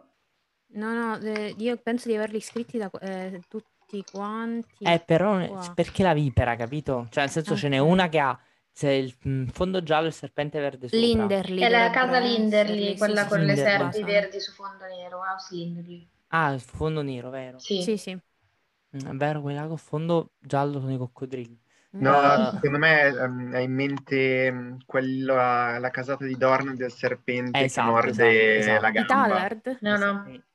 No, sono un'altra di Dorne. Sono quelli forse della cosa di Belor il Benedetto, che da lì che prendono lo strumento. Esattamente, a quello stavo pensando. No, i Tallard sono della casa Whiterun. Ma anche lì non è ufficiale la fonte. Che però è una fonte semicanon. Capito, l'ho vista pure io. Dovrebbe essere appunto una casata di solo cavalieri. Sono una casata del nord di cavalieri, l'ho visto però è semicanonica. Però semicanonica, sì. Anche nei discorsi comunque, quindi ci sono tutta una serie di casate che già vengono grandi spiegoni sulle casate, dopo li avremo quando Oberyn arriva alla corte per il matrimonio di Joffrey. C'è quella scena con Podrick che vede da lontano e le casate, gli stemmi, dice questa è questa casata, oppure con i Tyrell, ma a questa altezza è una cosa del tutto inedita che Martin già abbia messo su carta 10 casate di un territorio. Anche nei discorsi che fa Lysa, tra l'altro, si nota questa volontà di stabilizzare la politica e di fare continuamente riferimento a Jon Arryn. Sulla cui strada evidentemente lei vuol far capire che vuole continuare, tracciando una continuità politica che tranquillizza i suoi alfieri. Tyrion, portato nella valle per la morte di Brandon per il tentato assassinio di Brandon Stark, diventa: questo è Tyrion, il nano della casa Lannister, che ha ucciso tuo padre. Lei gli disse alzando la voce in modo che si potesse sentire in tutta la grande sala di Nido dell'Aquila, e rimbombando lungo le colonne, le pareti biancomiele e i pilastri svettanti, così che tutti quanti potessero sentire. Lui ha ucciso la mano del re. E non è una roba casuale se pensiamo che tutti gli interventi di Lysa, tutto quello che dice, ribadisce e richiama continuamente alla memoria dei vassalli la figura di Jon Arryn. Lei è la vedova di Jon Arryn, è la continuatrice politica, quello che è sullo scranno è il figlio di Jon Arryn e quindi in quanto tale bisogna prestare fedeltà a questa corte. Cioè lei fa molta fatica a livello retorico, a livello pratico, di simbolismi per continuare a rimarcare il fatto che lei è molto vicina a Jon Arryn ed è lontana dal resto del mondo. Tant'è vero che questo intento funziona a tal punto che, per esempio, Alba Royce, nel rispondere quando c'è il processo per singolare attenzione, dice: mio padre ha servito Lord John fino alla fine come Lord Stewart della Valle come grande attendente della Valle e lascia Miura servire suo figlio. Cioè, nella vulgata Anfers è entrata talmente tanto che anche la vulgata dei vassalli entra l'idea che loro stanno servendo il figlio di John Arryn. E di questo vantaggio c'è un vantaggio quindi essere la vedova di un grande lord che ha governato bene ed è stato anche amato, e di questo vantaggio ci serve la stessa Lysa nella scelta del campione, senza scontentare, perché la scelta quindi di Varys Edgen di cui parlavamo prima, lei non scontenta così nessuno dei suoi pretendenti e non ne soddisfa nessuno, cioè lei sceglie un uomo totalmente neutro che non sta in questo momento concorrendo per la sua mano e che giustificando tra l'altro la scelta dicendo che Varys Edgen, tu hai servito il mio marito come un abile braccio destro, ora sarà il mio campione, il nostro campione. Cioè quindi lo giustifica ancora una volta, si tira fuori dagli impicci, riavvicinandosi alla figura di John Arryn e portandola a sé. Insomma, quello che voglio dire è che Lysa è tutt'altro che impacciata e in una valle che tutto sommato si avvia verso un disastro, lei sta cercando comunque di tenerla in piedi. Allora, adesso spero di non annoiarvi. Facciamo un approfondimento sul processo per combattimento. Allora, per descrivere brevemente che cosa sia e quali siano le principali caratteristiche, mi rifaccio al discorso che Beatrice aveva fatto nell'episodio 16, se si parlava di episodio 50, che era dedicato a Cersei 10 nei Feast for Crows. Il processo per combattimento è una pratica giudiziaria di tradizione andala, è diffusa in tutto il continente occidentale ed è ampiamente accettata dalla corona e dal credo. E in base a questa pratica il verdetto finale di un processo viene trasferito dalla giurisdizione umana a quella divina. La colpevolezza o l'innocenza verrà stabilita da uno scontro fra l'accusatore e l'accusato, oppure dei loro campioni qualora non siano dei guerrieri. Il processo per combattimento può essere richiesto sia dall'accusato, e spesso ciò viene fatto come extrema ratio, quanto dall'accusatore e dal giudice. Questo soprattutto nel caso in cui il giudice ritenga che non ci siano prove sufficienti per emettere una sentenza giusta. Il duello finisce o quando l'accusatore si arrende e ritira le proprie accuse, o quando uno dei due combattenti muore. Naturalmente, lo si diceva prima, i duelli hanno ben poco a che fare con gli dèi, quanto piuttosto con le abilità dei guerrieri selezionati per il duello. E come afferma Lynn Corbray, gli dèi concedono il loro favore all'uomo con la giusta causa, ma spesso quello risulta essere l'uomo con la spada migliore. E qui poi si dice, sorriso e modestamente. Allora, come fa notare il commentatore di A Race for the Iron Throne, per quanto ci sia un'ingiustizia innata in questi processi, in quanto essi favoriscono i più forti e militarmente preparati, e quindi i membri privilegiati della casta guerriera sopra i popolani, George Martin tende a raffigurarli con un fascino ambivalente. In maniera abbastanza puntuale, infatti, e sempre contro ogni aspettativa, risulta vincitore che è stato ingiustamente accusato, almeno nei personaggi che ci interessano di più, indipendentemente dalle probabilità a suo favore. È il caso di Duncan al torneo di Ashford, ed è quello di Tyrion a Nido dell'Aquila. Non mancano le eccezioni, come il secondo processo di Tyrion, che però è un caso a parte, in quanto entrambi i contendenti alla fine, cioè entrambi i campioni muoiono, Oberyn appunto come marmellata di Dorn subito e Gregor soffrendo alcuni giorni dopo. Ma è impressionante notare come Martin, che è sempre così ribelle in fondo al cliché romanzesco, in questo lo abbraccia in pieno. E anche il fatto che chi sia giustamente accusato riesca spesso a salvarsi, come nel caso di Maegor o, possiamo presumerlo facilmente, di Cersei, ma anche di Sandor, si diceva, è un'ulteriore conferma in fondo del cliché, perché c'è sempre la momentanea vittoria dell'antagonista che dovrà essere prima o poi scontata. Maegor, lo sappiamo come morirà, cioè come muore. Cersei, vedremo, speriamo di vedere. A questo punto può essere interessante approfondire l'argomento del processo per combattimento attraverso due domande che sono fra loro fortemente interconnesse. Qual è il corrispettivo storico del processo per combattimento? E cosa ci può dire il processo per combattimento della società di Westeros? Allora, prima domanda. Il processo per combattimento è basato sulla pratica giudiziaria, soprattutto, ma non solo, alto medievale dell'ordalia, cioè del giudizio di Dio.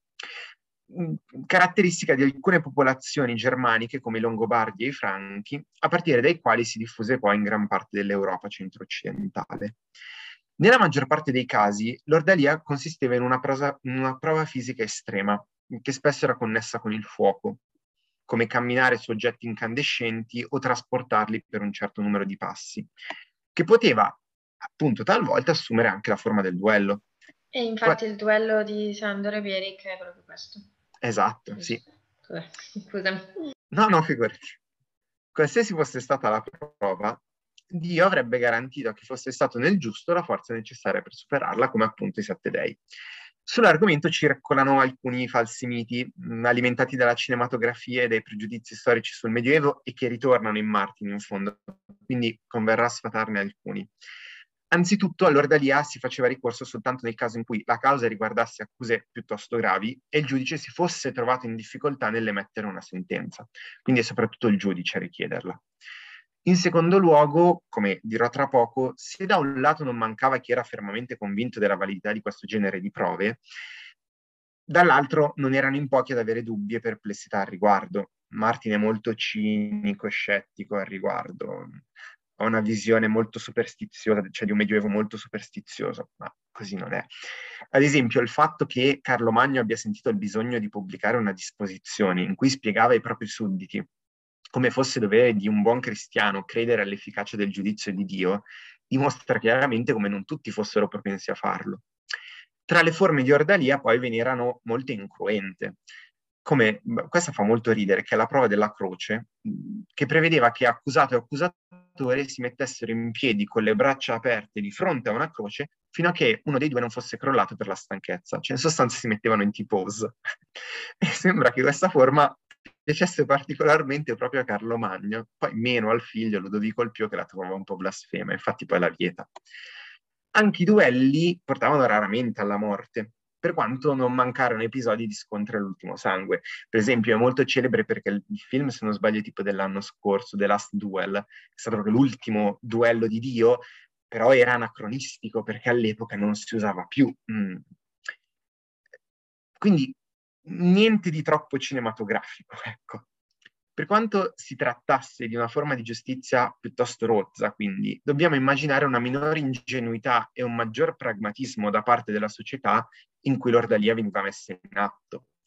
Nel mondo di Martin, invece, il processo per combattimento è un diritto a cui accusatore, accusato e spesso anche giudice ricorrono a cuor leggero.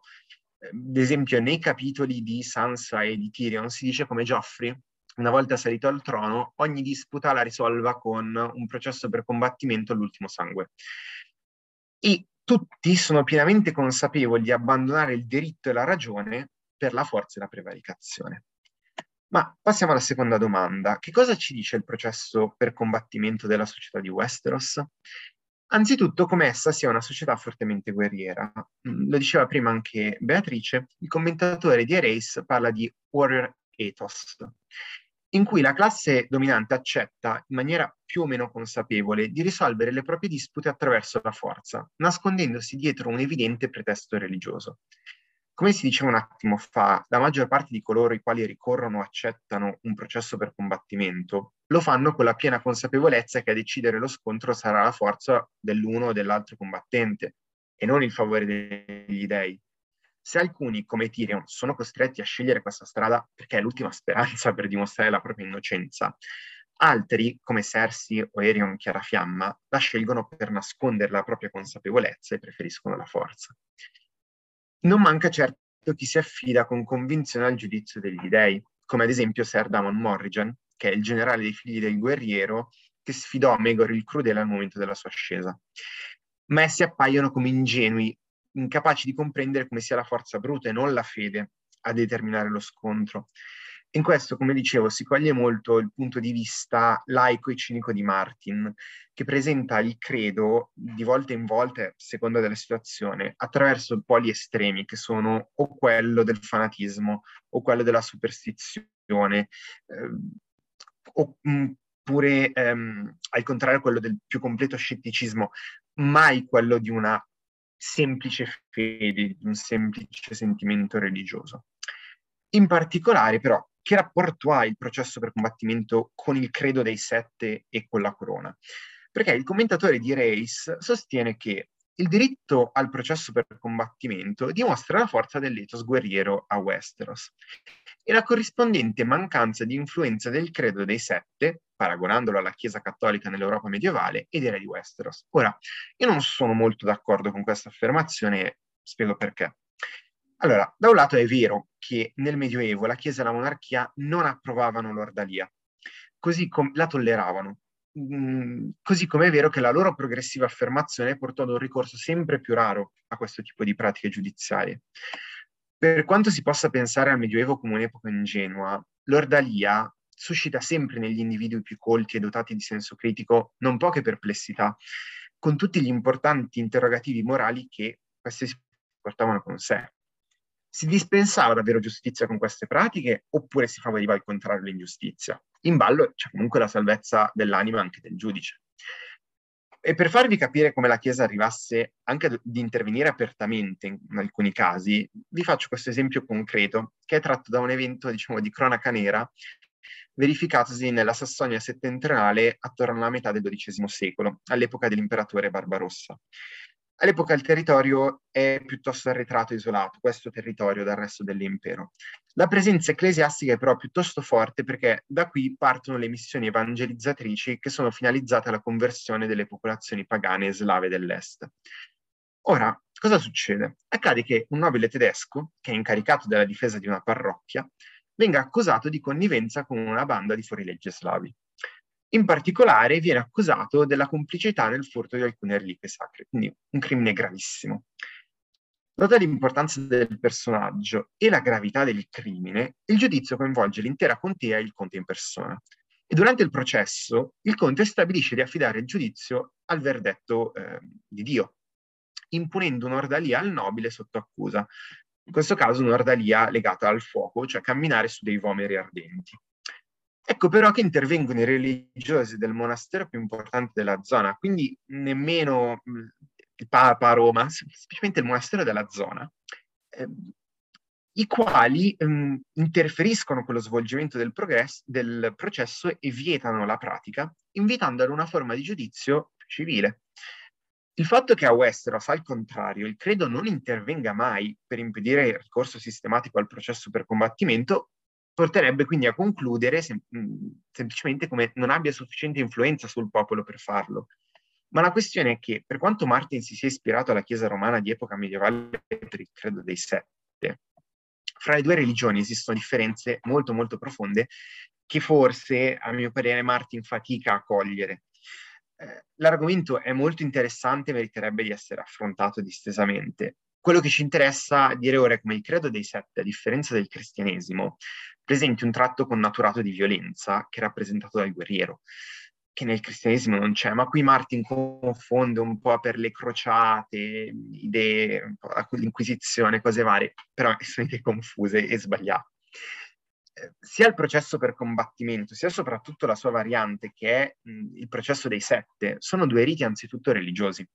Ricorrere a queste pratiche dimostra quindi un pieno riconoscimento dell'autorità divina e più in generale religiosa, che viene quindi anteposta a quella terrena. Al più quello che si può evidenziare come a Westeros, alla fine del III secolo dopo la conquista, la pratica si sia svuotata del suo originario significato religioso, pur mantenendone la forma però. Quindi, come si diceva, la maggior parte delle persone guarda questa pratica con lo stesso cinismo e scetticismo con cui la guarda Martin stesso. Per quanto riguarda invece il potere monarchico, è evidente come l'ordalia potesse creare problemi non soltanto etici, ma anche politici. Non solo da un lato essa rappresenta pur sempre una missione dell'incapacità umana di dispensare giustizia, tanto del re quanto dei suoi giudici, ma anche una chiara accettazione di un sistema assurdo, in cui la forza bruta viene preferita alla ragione, un sistema quindi che poteva suscitare malumore e disapprovazione da parte del popolo, ma qui inteso ad alti livelli. È facile capire quindi perché re dotati di grande energia e di spirito legislativo tentarono di porre un freno a questo tipo di pratica giudiziaria. Per esempio il re longobardo Liutprando dice proprio: ho dei dubbi, ho dei seri dubbi sul giudizio di Dio, fosse per me lo vieterei, però non posso perché è una pratica troppo diffusa. Sotto questo punto di vista, quindi anche a Westeros il processo per combattimento rappresenta una forma di indebolimento della corona. Chiunque non voglia sottoporsi al giudizio del re o non riconosca la sua autorità, si vede sempre garantito il diritto di scavalcarlo appellandosi al giudizio degli dèi. Lo smacco è ancora maggiore nel caso in cui l'accusa provenga dalla corona stessa, in quanto un'eventuale sconfitta del campione della corona rappresenterebbe un gravissimo danno d'immagine per il re, la cui capacità di giudizio potrebbe allora essere messa in forte discussione praticamente in ogni caso.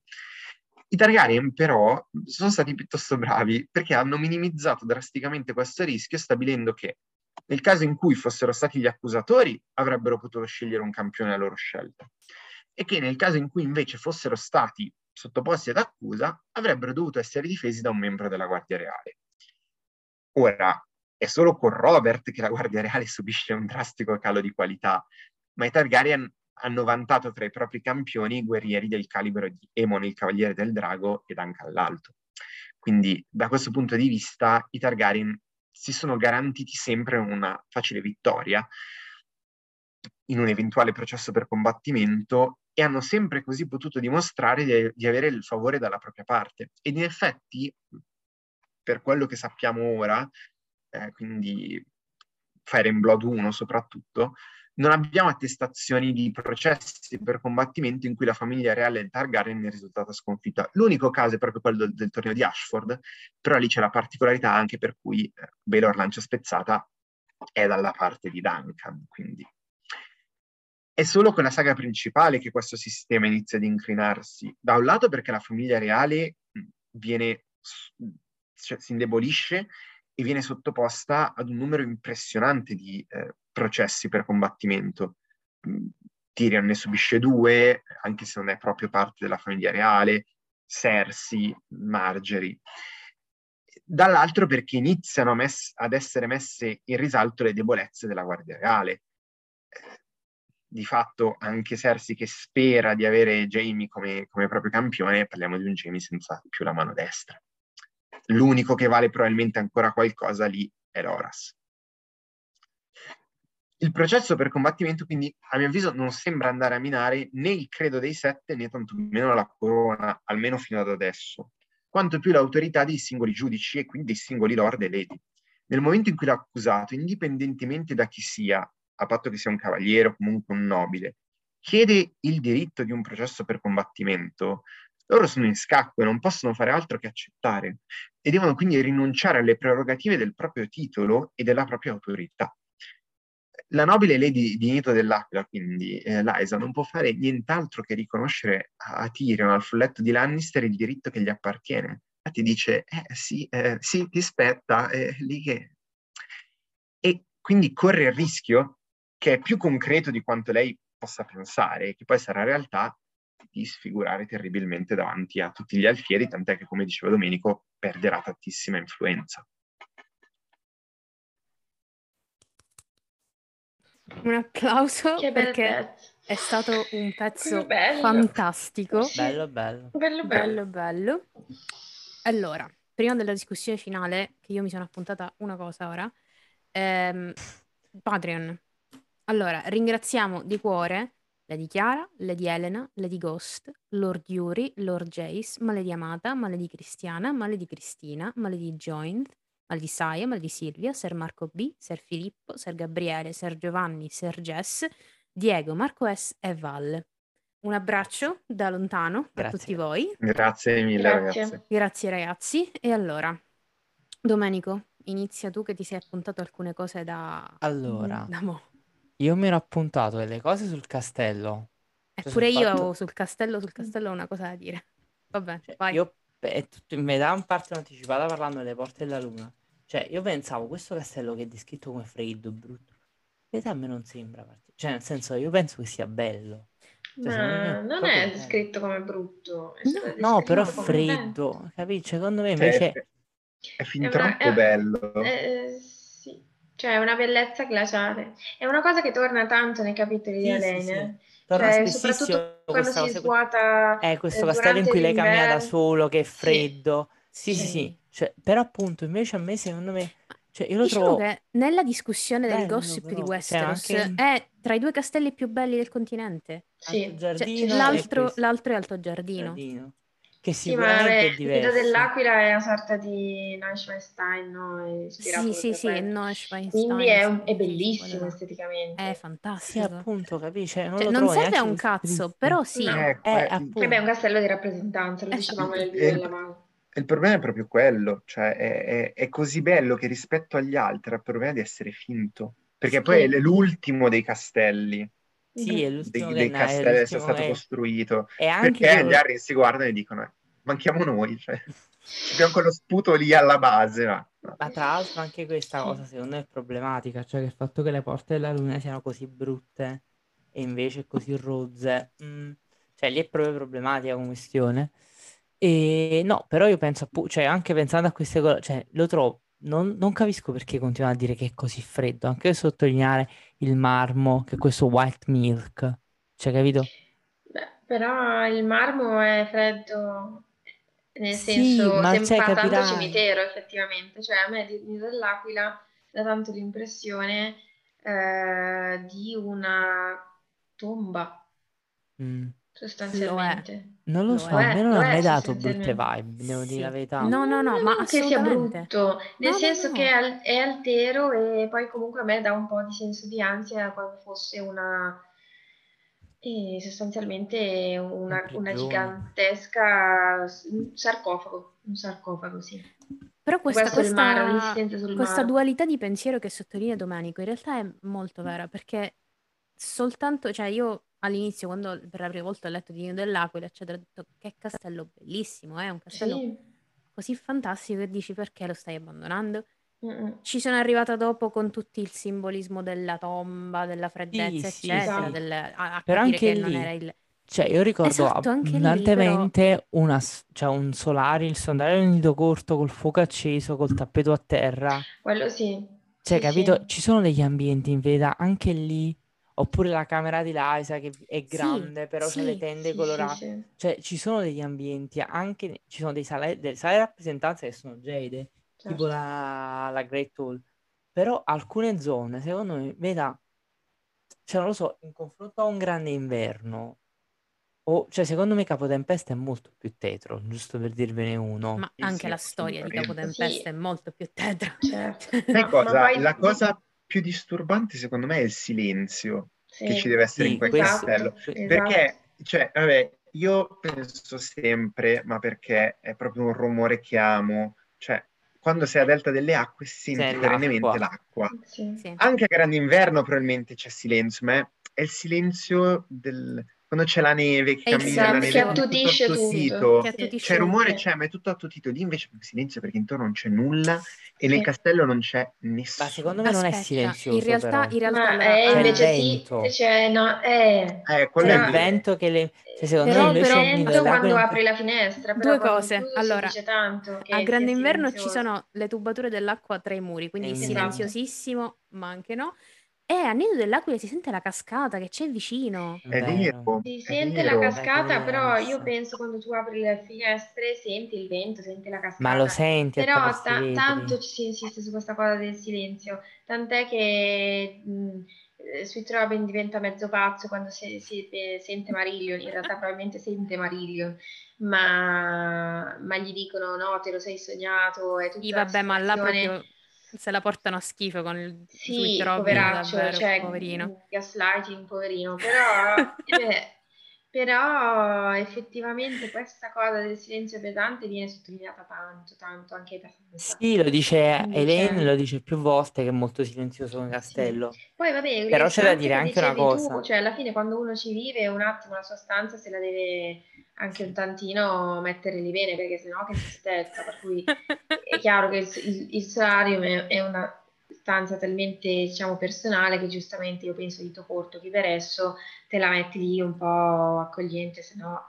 Sì, cioè, capito, cioè non ho proprio gli ambienti di rappresentanza, sì, ma io non ho comunque questa idea. Cioè, a partire da un posto molto bello, cioè questa è l'idea che mi sono fatta, ma ci sono tutta una serie di cose che non ci posso fare, cioè non me lo rendono così, dice, oddio, ah, stato, cioè l'associazione col marmo e la lapide non l'avevo mai fatta prima di stasera, sì. Per dire. Cioè, anche perché in verità pure al tuo giardino c'ho questa pietra bianca, che a volte... È diverso, non è marmo. Tra l'altro... alcune parti sì, non tutte, ma l'altro giardino poi è un castello complesso, per cui ha più fame. No, lo so che è un castello molto complesso, io non vedo l'ora di arrivarci a quel castello. Cioè, però... la valle comunque è marmo, è bianco e azzurro, cioè già l'azzurro è un colore freddo. Questo sì. E questo è. Il bianco poi è un colore che in certe culture è associato con la morte. Marmo bianco, cioè marmo bianco è quello delle lapidi, delle sì, quello tra l'altro con le venature proprio come con le venature azzurre, quindi... Già con le venature dentro, sì. Questo sì. Poi forse anche la freddezza di chi c'è dentro a rendere la freddezza del posto, cioè... Sì. È un interscambio da quel punto di vista.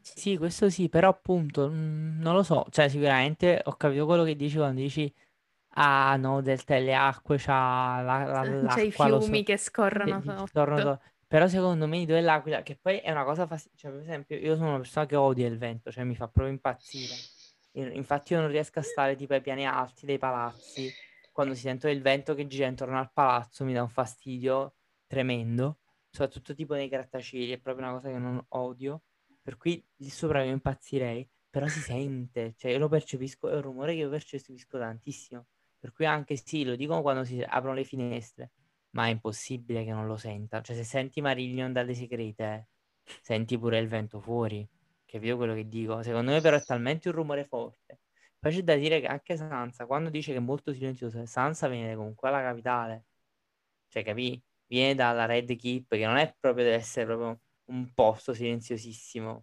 Cioè il posto in cui lei si svegliava nel maniero delle cucine con Tyrion e sentiva l'odore delle cucine giù che stavano cucinando, le serve che salivano le scale, e invece Nido dell'Aquila è un castello che si va svuotando, c'è l'inverno, questo vento cioè sicuramente la deve aver trovato glaciale e terribile. Però appunto lei è anche depressissima quando va a Nido dell'Aquila. Ci trova la neve, succede un bordello di cose poi. No, in realtà la riflessione sul castello, sempre ripresa da Notacast, che mi ha colpito abbastanza, è questa qua, che in realtà Nido dell'Aquila rappresenta il picco del potere andalo a Westeros, cioè è il castello costruito dagli Andali durante la prima invasione, che rappresenta proprio il loro dominio sul territorio andalo per eccellenza. E loro l'hanno fatto in modo tale che nessuno potesse conquistarlo, perché dovevano, insomma, cioè, questo è il mio territorio e voi non me lo sono conquistato, eccetera, eccetera, voi non potete più prenderlo indietro. Ironia vuole che gli Andali sono scappati da Essos proprio per l'espansione dell'impero di Valiria, quindi coi draghi. E l'unica pecca che ha questo castello sono proprio i draghi, che li hanno seguiti a Westeros e hanno preso il castello per tipo 1-2 volte solo così. Però appoggiandosi sul tetto. Esatto. E questo mi riporta anche all'altro appunto che mi ero portata io, che è sempre su Tyrion, il famoso Tyrion Targaryen o Tyrion Dragon Rider. Non lo so. Cioè, io forse sbaglio essere influenzata dalla serie, però non me lo vedo più Tyrion su un drago a questo punto. Cioè... No, era una trama che c'era, però anche secondo me è stata una trama abortita insieme al Tyrion Targaryen.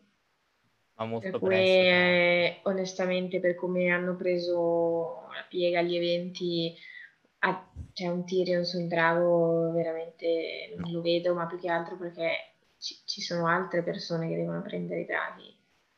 O comunque i draghi stessi stanno prendendo altre strade. Tyrion. Ma sai com'è complicato sempre il primo libro su Tyrion? Certo. Cioè questo Tyrion continuamente con i crampi alle gambe, Cioè, c'è un Tyrion completamente diverso da quello a cui possiamo cioè, Tyrion dopo non si che cammina male. Cioè, nel senso, sono tutta una serie di caratteristiche anche cioè, spariscono, restano, sì. Ma sono accennate, sono già mentre qua non perde occasione per cioè, in questo capitolo lo dice almeno 10 volte che Tyrion è stanco, gli fanno male le gambe. E quindi salire su un drago sarebbe stato perfetto. Certo. Esatto. Però capisci che c'è lo stesso Tyrion che va alle acque nere. Sì. Cioè, con ste gambe. No, infatti no. Oppure che va al bordello e Ciataia. Sì. Tra l'altro l'altro pezzo di trama che non si avvererà mai è la vendetta di Tyrion sulla valle. Non penso proprio che a un certo punto... Cioè, dove lo trova il tempo? Arriverà nella valle a prendersi tutto. Quindi questo io lo vedo un po'... Sì, abortito. Abortito sul nascere. Per il resto, l'altro appunto che mi sono presa è questa. Vai. Nella serie, in realtà, il processo per combattimento viene tipo proibito da Tommen, se vi ricordate. Sì. Quindi a un certo punto niente più processo per combattimento, nemmeno per i nobili. Ma davvero? Sì. L'hanno fatto così? Io ricordavo. Quando si riavvicina e quando poi credo... scoppia il tempio alla fine, cioè in effetti lì per Cersei non vede la scena che lui non c'è il processo per combattimento, ma fanno sì praticamente è una di quelle scene molto molto grandi, cioè, si vede Tommen accanto quasi a Margaery, penso sia sulle scale, che annuncia accanto all'altopassero che i processi del combattimento sono stati aboliti perché effettivamente non erano giusti, perché c'era la legge del più forte avrebbe valicato la giustizia, eccetera. Allora, questa cosa l'avevo rimossa completamente. Posso dire che io non riesco a essere minimamente serio su tutta questa parte, sull'altopassero nella serie. Io ho i video di Barbascura in mente, quando questa scena è la scena in cui lui dice: allora il re bambino va vicino a Papa Francesco, annunciò all'inizio una nuova epoca, è nata la democrazia cristiana. Cioè, sì, che... esattamente quello. Cioè, non riesco a essere serio purtroppo, però sì, ma poi si vede più avanti anche lui che firma la bolla, tutta quella scena in cui gli sta e firma le cose. E no, comunque una cosa la volevo dire pure sui processi. Cioè il fatto che i processi per combattimento diventano più comuni, ma diventano più comuni soprattutto, me l'ho scritta sulla mano, diventano più comuni soprattutto per quanto afferenti, quando sono afferenti alla famiglia reale. Dice molto sul grado di stabilità che ha la famiglia reale in quanto tale. Cioè nel senso, se prima i Targaryen ne facevano pochi, cioè continuamente avere comunque cioè parliamoci chiaramente, sono scandali a corte di continuo. Sì.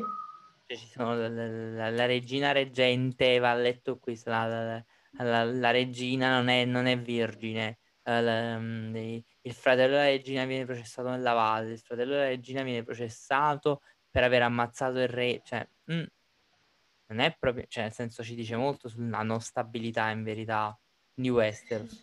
Sì. Dopodiché cioè nel senso, secondo me è evidente questa cosa che diceva Filippo, il fatto che c'è una forza bruta prevista dalla religione. Martin è convinto che pur in un mondo che è evidentemente quello cinquecentesco, per certi versi loro mettono ancora la gente sui carboni ardenti, e cioè tiene insieme le cose arcaiche delle cose assolutamente rinascimentali. Beh, come avevamo visto anche nel video sui castelli al nord, convivono quelli diciamo del 200 dell'anno 1000 dell'800 con ancora sulle palizzate di legno. Le palizzate di legno, sì. Le motte castrali, esattamente allo stesso posto con i castelli normanni. No, assolutamente così. Per cui capito, Martin da questi melange li fa continuamente. Cioè li fa continuamente questi melange, per cui non lo so, cioè nel senso sono sempre un po' scettico quando li vedo così vicini. Cioè mi dico, l'idea un po' americana del mondo, della storia del Medioevo, anche del cattolicesimo, l'idea molto protestante in verità. Molto calvinista più che protestante. Io per scrivere questo pezzo mi sono visto delle interviste in cui Martin parlava dell'ispirazione per il credo dei sette. Vabbè, l'idea, che tra l'altro io adesso chiedo a voi, perché io sinceramente dalla lettura... quest'idea non emergeva molto, almeno a me non ricordavo. C'è il fatto che Martin dica, sì, i sette dei sono, diciamo, la trasposizione col numero 7 della Trinità. Sì, perché sono 7 aspetti della Divinità. Esatto, però onestamente io non ricordo personaggi che evidenziano questa cosa. Sì, sì, no, no, viene detta. Sì, sì, sì, sì. Sì, le 7. Viene detta varie volte. Nei capitoli di Sersi.